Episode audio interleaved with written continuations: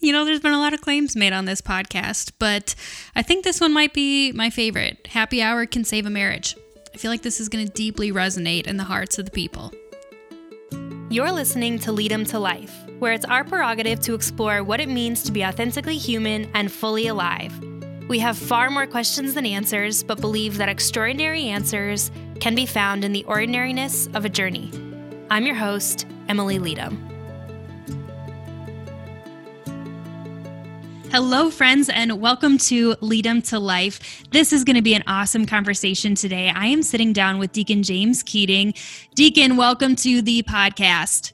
Thank you very much. Good to be with you. So you were in Sioux Falls a couple months ago for a couples conference that we hosted, and I got to tell you, uh, you had the entire room in absolute laughter. I think through ninety nine percent of your of your presentations, but it was so funny because at the very beginning, as you started, you know, you're this. Uh, I, I shouldn't say you're a graying uh, handsome man, you know, with the title deacon, and everybody kind of anticipated a very serious thing. And so I think you cracked your first joke, and everybody was like, Are we allowed to laugh at that? Uh, it just was awesome. So, Deacon, tell us a little bit about who you are, what you do, all the things. Great. Thanks a lot. Uh, thanks for the compliment after the graying, also. Appreciate that. I said handsome, right? Handsome graying. handsome graying. Um, yeah, so uh, I'm originally from New York and uh, studied theology most of my life, all of my life, I guess. Uh, I met Marianne, my wife, in 1985. Uh, and so we've been married 34, 30, oh, coming up to 35 years almost. And uh, I taught college in Pennsylvania for a bit. And then I started teaching in seminaries, uh, taught in a seminary in Columbus, Ohio. And then I went to work here in Omaha, Nebraska, where I am now at Creighton University, for the Institute for Priestly Formation and as a theologian there to help them with their mission of uh, ministering to the interior life of diocesan priests. And just recently, I accepted a new position at St. Louis at Kenrick Glennon Seminary to be professor of spiritual theology down there. And I have four kids. Um, I'd say they're all grown by now. 19 more to, or less, uh, right? More or less grown, 19 to 30 something. And some of them live in Omaha and some live in St. Louis. So uh, we are launched, so to speak. Yes, you are empty nesting and soaking in all of the joys of that, huh? Yeah, it's going to be interesting and fun. It'll be nice to see Marianne again. Yeah. Haven't seen her in a while, huh? haven't seen her in a while. For 34 years. So deacon you shared uh, the last time you were here you shared about a happy hour tradition that started for you and marianne. And i would love for you to talk a little bit about how that started where it came from and really kind of the impact that it had on you and marianne's marriage. Yeah great. It's one of my favorite gifts that marianne ever gave me actually and it started because I was a workaholic and, you know, uh, nervous about a new family when we had first started getting married. And I'd always worked for Catholic institutions, so I was never rich. So I was always anxious about money and working and getting more secure. And so that made me into someone who went out the door a lot and not mm. necessarily enjoyed coming home because coming home meant I was unproductive.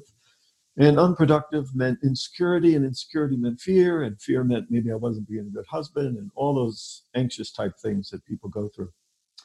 So, um, into this uh, first job I had in Pennsylvania, I started a doctoral program, which was to secure my job even more so I could provide for the family. But Marianne noticed that I was not really with her at all. I was always working or studying. And so uh, one day she said to me, This is going to end a, the marriage is going to end, and B, your behavior is going to end. So, which one do you want? You either change your behavior, or we're in big trouble here because we're not uh, internalizing. She wouldn't say it this way, but what I discovered later is we were not internalizing each other's presence. In Can you words, say briefly what that means? Yeah, we're not hanging around each other long enough to reveal each other, you know, reveal ourselves to each other, mm. so that each spouse can begin to feel secure that the one they love has revealed themselves sufficiently so that that one whom they love is now carried in their heart. But if you're not revealing who you are, dreams, fears, anxieties, hopes. If you're not really revealing to your spouse who you are, she never gets a chance to internalize you, carry you, hold you, and therefore be safe.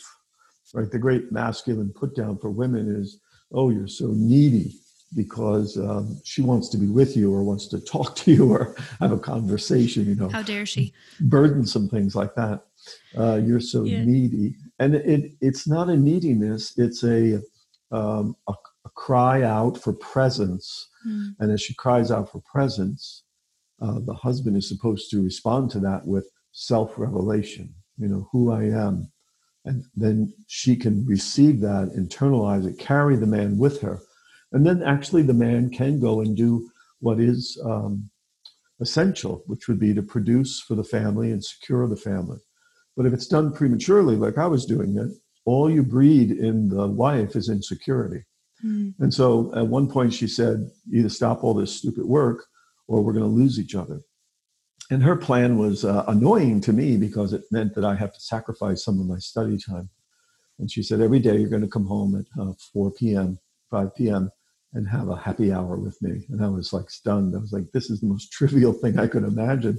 I am, you know, progressing my way to to greatness and to uh, and to securing the family with millions of dollars. And you want to have a drink with me at five? You know, it's ridiculous. This is there's got to be a better way to save this marriage. And she just looked at me and said, No, this is it. You're coming home at five every day, and we're going to talk to each other.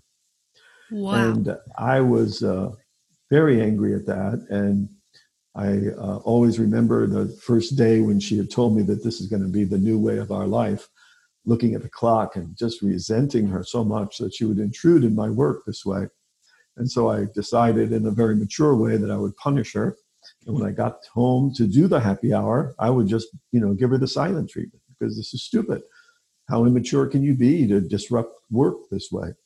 And so uh, she had all the drinks out, nice and ready, and pretzels and a seven and seven for me and a wine for her. And I just sat, sat there stone cold.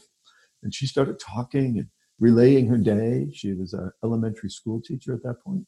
And she was drinking her wine and talking and laughing about all the stories she was telling about her little kids in the classroom. And I just sat there and I said, you know, I hope you're getting the message that this is ridiculous. And after 20 minutes of this, um, she just looked at her watch. She looked at me and she said, uh, Thanks for coming. I'll see you here tomorrow. And oh she got up and left. We were sitting on the back porch. She got up and left, and I'm sitting there stunned, like a bomb went off. Like, what? This is ridiculous. what is she trying to do? And she just sat there for 20 minutes, wasted 20 minutes, pulled me down from the university library. And then she went in and started cooking dinner like nothing happened. And what she was doing brilliantly, whether she knew it or not, and I guess she knew it maybe a little bit, was reorganizing and reorienting my whole being toward actually being a spouse, to paying attention to the woman who I said I wanted to marry. So she was brilliantly uh, forming me into a spouse, somebody who would give themselves and not be preoccupied with um, self and anxiety, but one who would surrender and give themselves over to the other whom they said they wanted to live with their whole life. So we've been doing that for 35 years. So when did you what saved the marriage? When did you stop giving her the silent treatment? Oh, about three or four times into it. About the third one, I, I started taking a sip of the drink and I tasted good, and then I started talking, and then we haven't stopped drinking and talking in four years and it's the you know it really literally is the highlight of my day. Like when I'm traveling now for work, the only thing I ever want to do is go home. Where and before I wanted to be um, away, I wanted to you know do activities, and this would be fun to see new cities. And now I just say, ah, I got to travel again. I got to leave Marianne. I hate it. And the only thing I want to do is be home at 5 p.m. Can you name what the shift in your heart was? Was it was it simply just enjoying the time and recognizing hey i'm enjoying this time what what was it that shifted your your heart that third or fourth time in? Yeah i think it was uh, some grace of realizing her presence the gift of her presence like this is not normal that somebody wants to actually choose you this is the great surprise of marriage that unfortunately we don't think about enough but uh, somebody has actually chosen you Uh, they are a gift to you. And we either take it for granted or we don't appreciate in deeper thanksgiving the choice that they have made. They have actually literally made a choice for, for them to be yours and you to be theirs their whole life. Yeah. And it just hit me that how, how dare you trample this gift of this person? And um, we have to contemplate that more deeply. Like sometimes I tell guys that every morning you ought to get up, you know, look at the woman lying next to you and just say, Are you still here? this is astonishing. Like, wow, she's, you know, she's chosen me again. She hasn't left. She, yeah. She's still with me. And, and that's the great um, truth that came over me. It's like, she has chosen me. Uh, you choose her now. So, Deacon, we all get married for this reason, right? Saying, I'm going to choose this person for life. Why, what's at the heart of why couples grow distant from each other? I mean, if you could really boil it down, is there something that you think you would find at the core of of couples that that feel disconnected, that feel, uh, yeah, how dare you want to spend time with me? Mm-hmm. Yeah, a lot. Some of it's fear. Some of it's just um, habit, taking each other for granted, the distractions of the age. And I really think um, Marianne's formula is, is the, the correct one for solidifying the foundation, where you don't take each other for granted and you don't get distracted by the busyness of the day. And that is, you need time each day, just 100% time with each other 20 minutes, a half an hour, doesn't matter how long it is per se. It should be somewhat, you know, longer than uh, a dinner, you know, five, 10 minutes of, you know, how we eat dinner in the United States, just 10 minutes and we're all gone from the table. So a substantive amount of time with your spouse in this posture of self-revelation.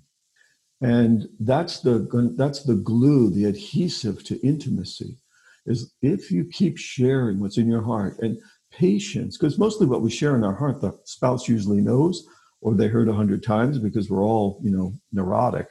So there's not much new going on in there. But the patience of the spouse to, yes, I know you're afraid of X. I know you're anxious about Y coming, but I've heard this a hundred times yes, dear. I'm listening again. I'm reassuring you again. And then hopes and dreams. Yes, I know you want to build a ranch one day and ride horses. And yes, I've heard this a hundred times. But this is this is what love is. It's bearing the the the human being who you said you would live with until you're both dead in all of his complexity, uh, in all of his simplicity, in all of her pain, in all of his sinfulness. And yes, it's tedious sometimes, but that's the great gift you're giving to each other. You're giving the gift of presence and patience in an atmosphere of self revelation and reception. Wow. I love that you said that time set aside uh, needs to maybe be more than at dinner. I one of the revelations for me during quarantine is that uh, the the time for my husband and I to really connect is not at dinner. And it's because we're up and down, and I need milk, and I need. We know we've got young kids at home, and so we've had to carve out that time, you know, outside of that. Um, when you, one of the first things that you said was fear, that can can kind of be at the core of couples growing distant. Fear of fear of what? Fear of the self-revelation? That's part of it you know it's very dangerous to us to actually be so vulnerable. So a lot of times it is fear of vulnerability and sometimes it's also i think fear of ordinariness like we all feel some of the um, the burden of especially maybe in this time of quarantine too, we're feeling it even more routine. And we, we as Americans, we're naturally disposed through advertising, the movies, uh, social media, to jazz up life a bit, you know, get out of your rut. Americans love to get out of the rut, so to speak. And to be with the same person for 30, 40, 50 years is the very definition of a rut for Americans, right? And so, like, here she is again, same person. There, there, that person is. Can't we do something else? I mean, my gosh, let's do something new here. And so, there's always this idolatry of the American popular culture coming into what you might call peacefulness, the peacefulness of the ordinary, and, and trying to disrupt the peacefulness of the ordinary, take us from each other with dreams that somehow we're missing something. And um, we're not really, we're not missing anything. And what I learned in all of my travel and escapism and workaholism is the only thing I really missed was my wife. Sounds so boring and prosaic, but there's there's nothing out there. Don't worry, you're not missing anything. There's uh, escapism, and there's momentary distractions.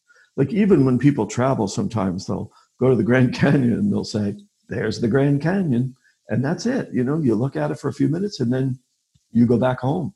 Mm. I mean, even the great things that we're being promised outside of the home, they're only fleeting little distractions. You travel to Europe, you see the Eiffel Tower. There it is. Okay, now what are you going to do?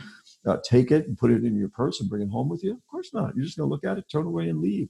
It's astounding to people how few uh, minutes they actually stand before these great monuments they've been longing to see for their whole lives.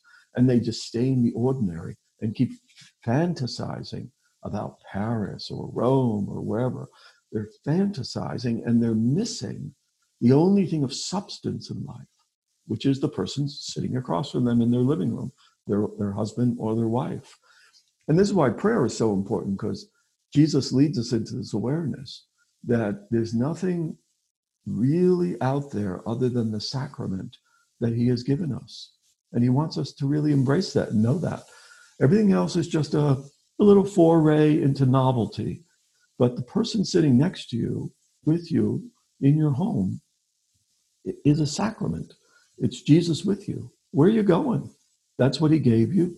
That's where meaning really is. That's where life is life to the fullest, his promise. Whoa.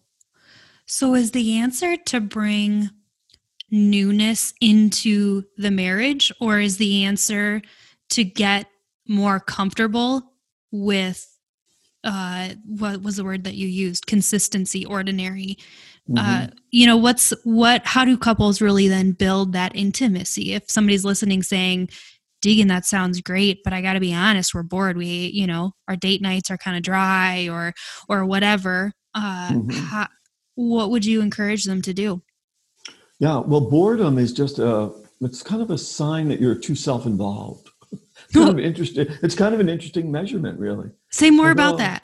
Well, like I'm bored with you. You know, I'm just so bored with you. It, the, notice the focus is all on the self. Huh. The focus is on you're not entertaining me. Well, I didn't sign up to be, you know, an entertainer. I'm a person. I'm a person who loves and gives and serves, but I'm not entertainment. And here again is where the whole wash of American values just takes over our marriage. It's like, what are we going to do tonight? You know, make up something for me, you know, perform for me, give me a show, make me feel like I'm being uh, pleased. All of that is so self involved. So when you get bored with your spouse, the first question you ought to ask is, who the heck do you think you are anyway? Why does why do you think that you need to be entertained? That you need to be pulled out of your, your self involvement by your wife. Why don't you just go uh, make the bed or do the laundry? Uh, do something for somebody else. It's, it's incredibly embarrassing to be an American, actually, because most of our pain is self inflicted by egoism. Wow. Okay, the egoism meaning this the centered around the self. Yeah, exactly. Mm-hmm. Mm-hmm. So couples are bored. What should we do? It's like well, first thing you should do is stop thinking about yourself. Mm-hmm. Mm-hmm. Deacon, for I think I think many couples, any couple, quite frankly, anybody that's married, they've experienced the wounds of marriage. There, there's just realities that it's hard, and and we, yeah, have expectations of our marriages, of our spouse that sometimes go unmet, and that can be a wounding thing. Can you talk a little bit about? Um, and also uh, what you in in one of your books uh, spousal prayer you talk about a wound of, of our spouse. Can you just unpack that a little bit what you mean by that? Well there's perfectionism and you know when we get married sometimes uh, especially early on there is a projected perfectionism onto our spouse. We do daydream that you know the knight in shining armor is going to come and save me from something. And then um, we have daydreams about how he or she is going to be perfect, perfectly pleasing to me. And that um, really is a, you know, besides the boredom thing being self involvement, projection of perfection and the need for the perfect spouse is really a sign of the absence of deeper contemplative prayer. In other words, the only perfection you're ever going to find is with the Trinity. And so that when you have these desires for perfection for your spouse, that's the Holy Spirit really saying, you should be praying now because don't burden your wife with that. Don't burden your husband with that. That's God. It's God you want when you want perfection. It's not your wife and it's not your, your spouse. And on the flip side of that, there are uh, just expectations that spouses have of one another, and these just needs should be met. So, for example, going back to when we first started our conversation, Marianne had a just need to have her husband listen, talk to her, want to be with her. These are all expectations that need to be met, that the husband or the wife is actually providing for the family, that children are being cared for. These are expectations that must be met despite the sacrifice of the husband or the wife.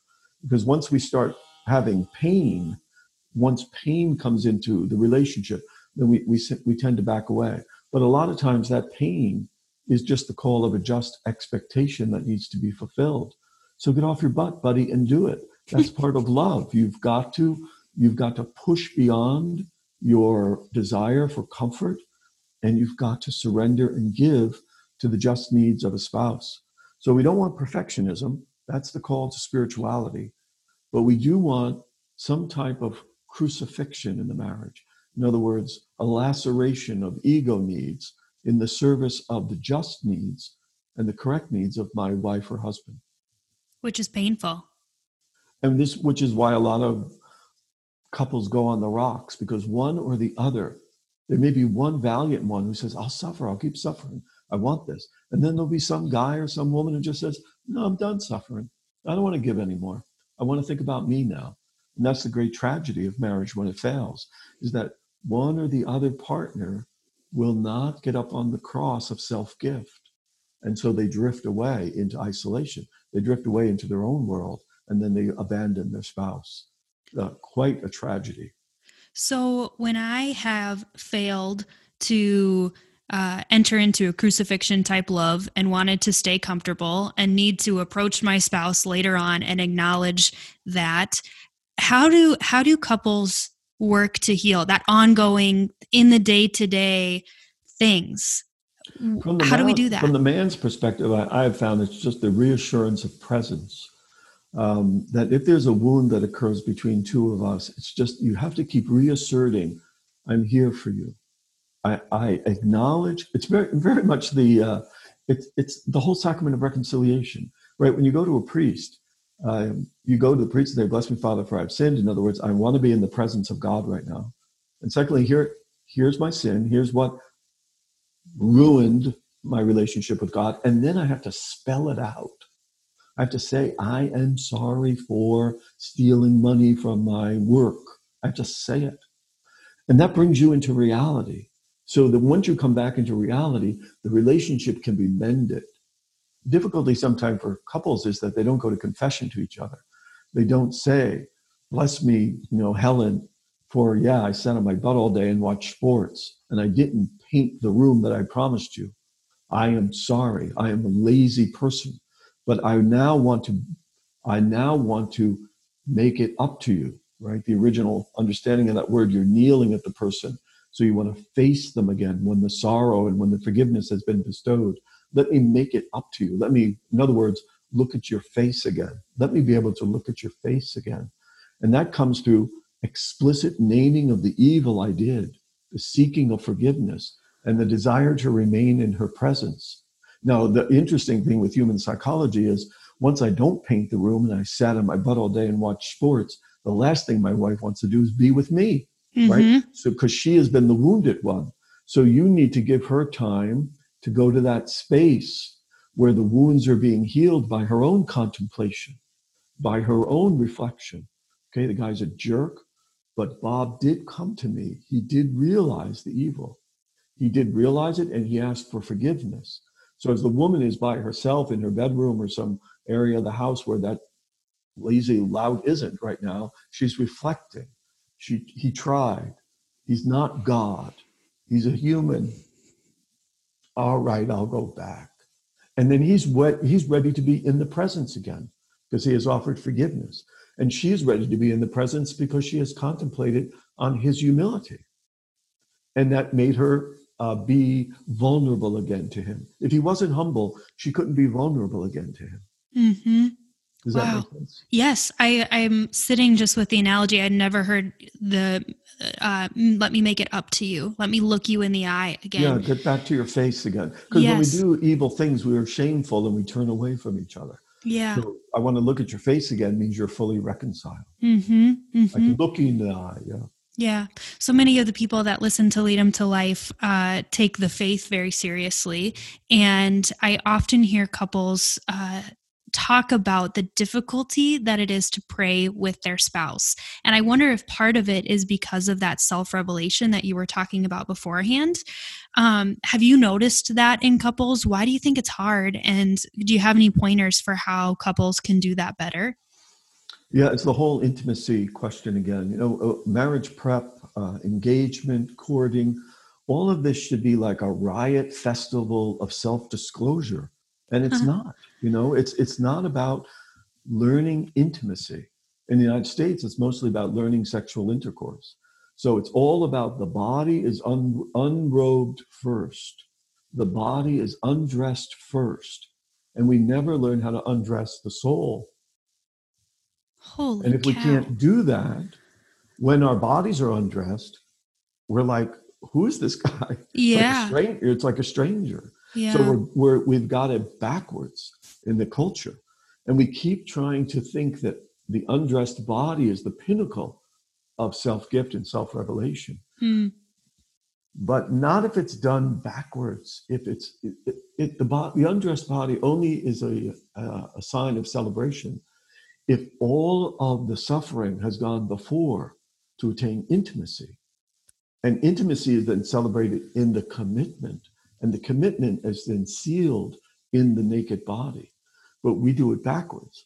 So when we're talking about prayer, we're talking about the most vulnerable and intimate of experiences, even more than sexuality, because you're talking to God in the presence of the woman you love, in the presence of the man you love, revealing your soul to the eternal, in the presence of the one you've given your body and soul to in time.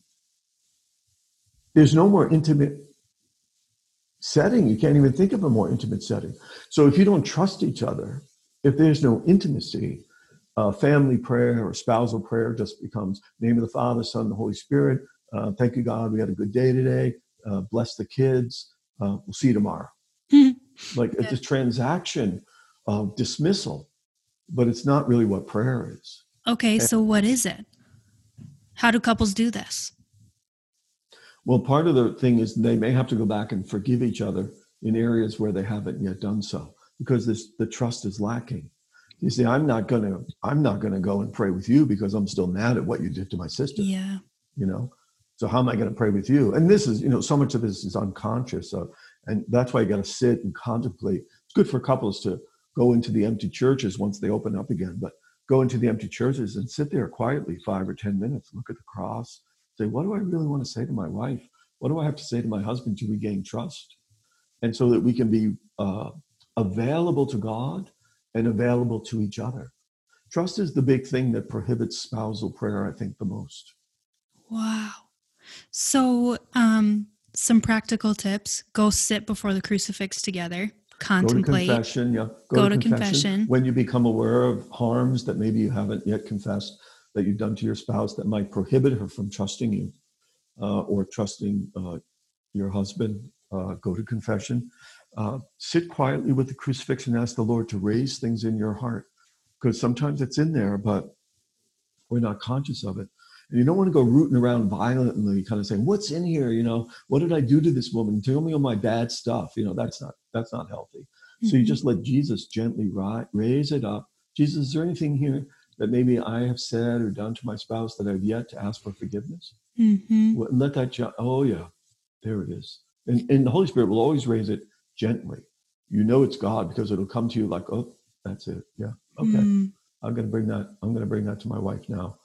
At confession, silent prayer like that, and then the conversation that's needed is, I really would like to pray with you. I really would like to spend time with you in a happy hour each day. Um, but here's some obstacles I see. But let's not let this desire die. Let's work on uh, any background work that needs to be done first. But let's just keep aiming for either prayer together and then a happy hour where we just one on one with each other. And note also that prayer, especially in the beginning, um, I like to pray in the church with my wife, uh, but you have to say a lot. That's sitting in the presence of the Blessed Sacrament is very good. You do have to pray, you know, out loud occasionally, but it's not a big rambling thing. It's just your real heart being given over. So don't be too afraid of it. Don't think it has to be a big, long conversation, but it just has to be substantive and real so that your wife or husband can receive your full self. And that's what they'll fall in love again with.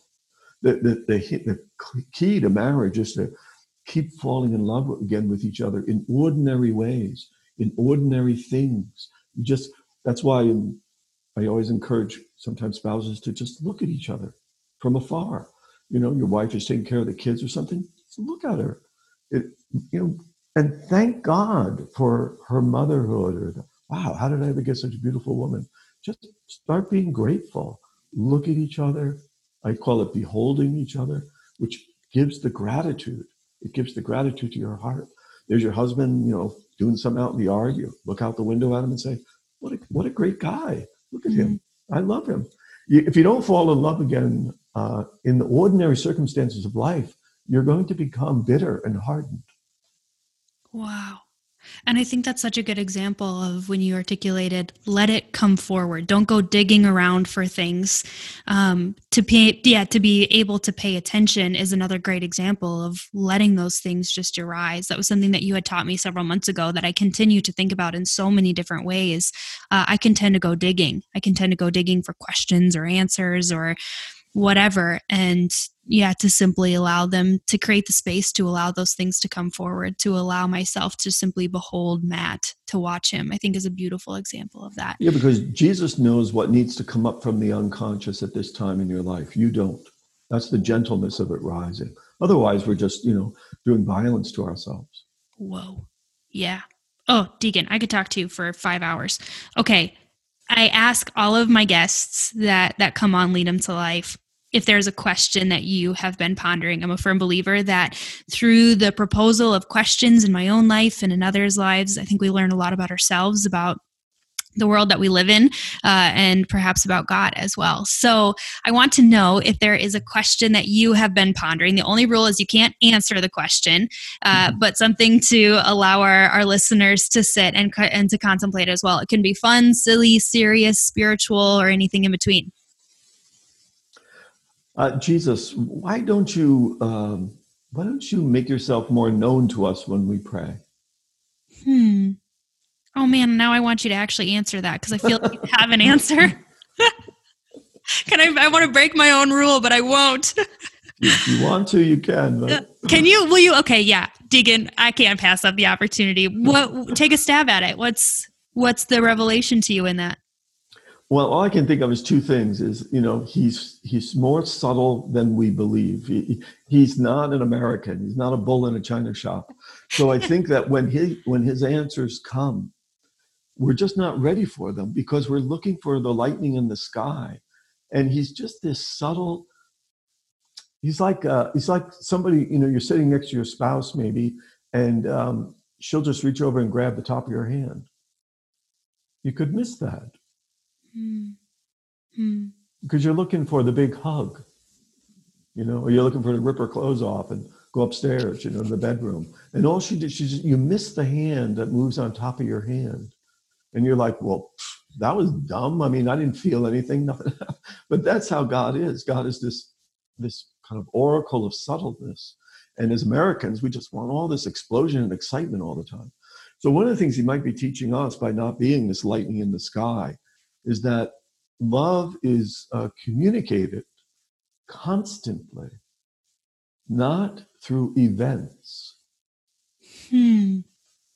The subtlety of perfume the subtlety of it. It's in the air Yeah. always. It's in the air always. It's not an event. You're, you're immersed in it. The reason he doesn't seem like he's answering you is that he's one with you. When you're one with someone, it's sometimes hard to tell the difference between you and them. Am I mm. with someone or am I alone? But he's so close to us and he's always moving. You know, you can even go through the natural rhythms of things like, oh, I, I happen to be breathing right now. I guess my prayers are being answered. I'm alive. You know, all the way to, oh, we got a new baby. Our prayers are answered. So events, but most of it is this subtle breath. I'm alive. That's an answered prayer. Don't be looking for events when his hand is just moving on top of yours as he sits next to you. Just enjoy that. Hmm. Oh man, I'm glad I gave you the opportunity to answer and broke the rule because I think that's going to be very that's very helpful to me.